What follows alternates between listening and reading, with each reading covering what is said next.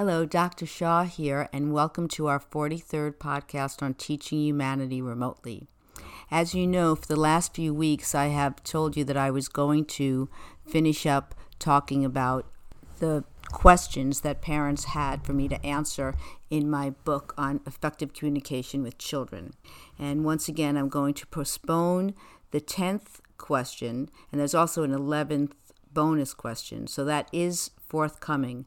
But the truth of the matter is that if you're that interested in those questions and principles that allow and support effective communication with children, you can purchase that book at Amazon.com. Please feel free to visit my author's page, Dr. Mindy Shaw's Paperbacks, and you can see that book there.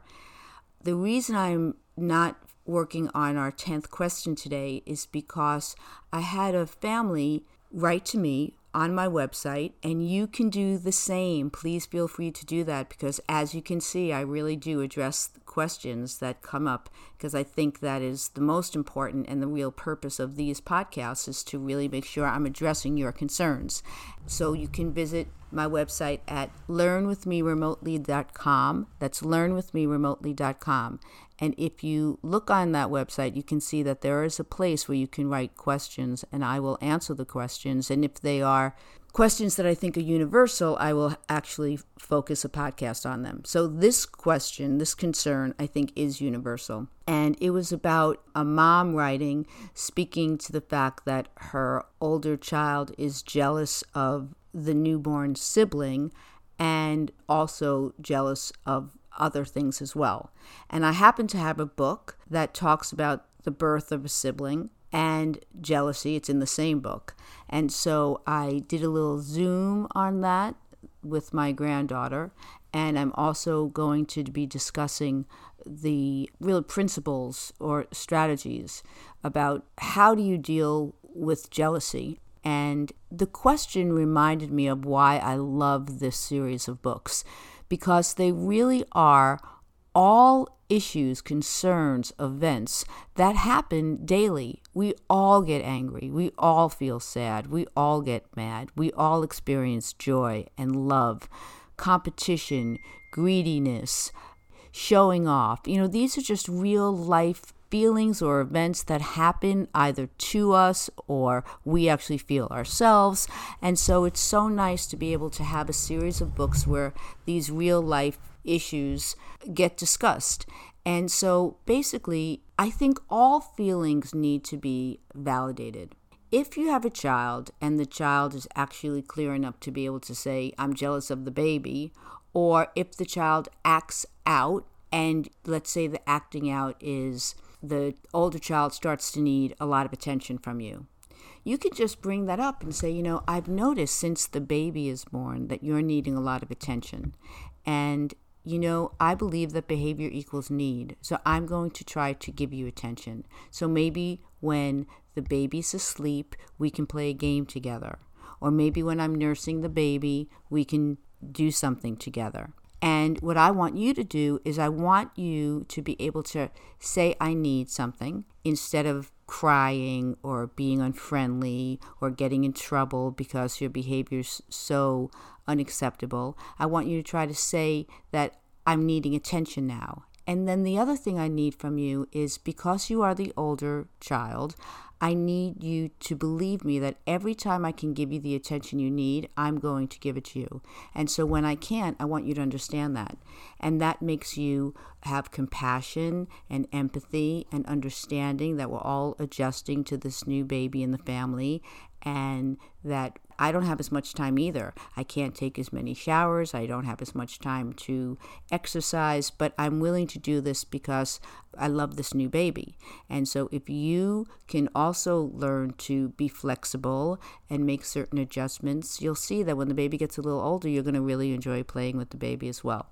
So I think it just needs to be explained and explain everything that you're doing the accommodations, the selflessness, the adjustments and flexibility that you have to have as a grown up, and that sometimes it could be hard for you getting up in the middle of the night. You could be tired, but yet you're choosing to do it because it's worth it, and that you want your child to learn all the positive things that exist from being the oldest, that you could be helpful and how important that is, and that you also have needs and you want to make sure that you get your needs met, and that if you present them in a nice way, then that will be much better, and there will be like lots of good learning and growing lessons.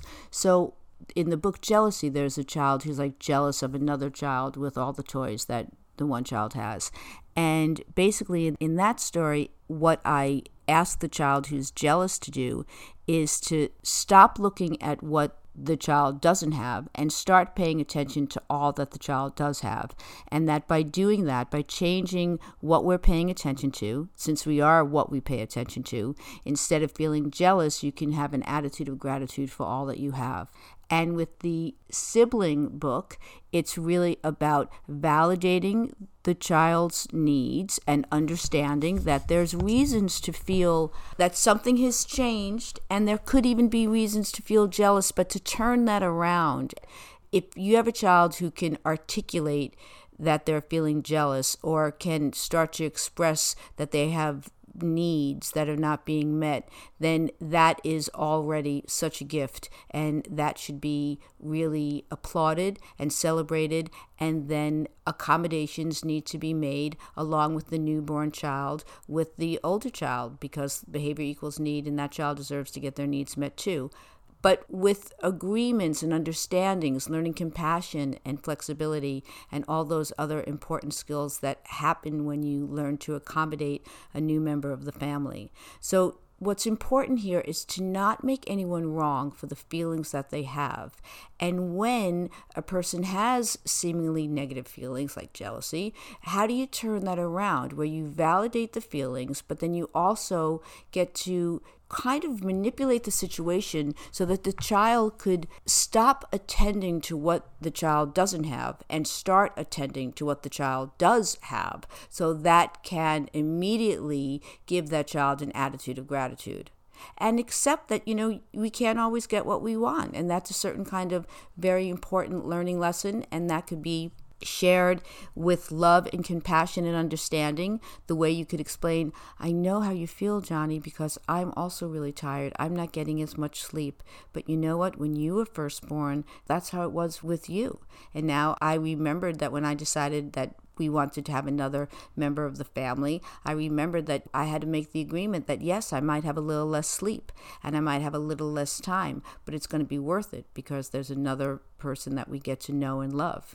So I would explain it that way and also making sure that I'm telling the truth and I'm also validating everyone's feelings and sharing my own feelings of being tired and not always getting what I want and being able to have the maturity to delay that gratification for a little longer and also being clear that there's an appropriate way to share feelings and in any appropriate way. And when your child shares them appropriately, it will be rewarded in a much better fashion. And the child will get what they want and need sooner. And the child gets to also learn. And that's an important skill, too, to learn patience and to understand that jealousy makes us small and sharing makes us big.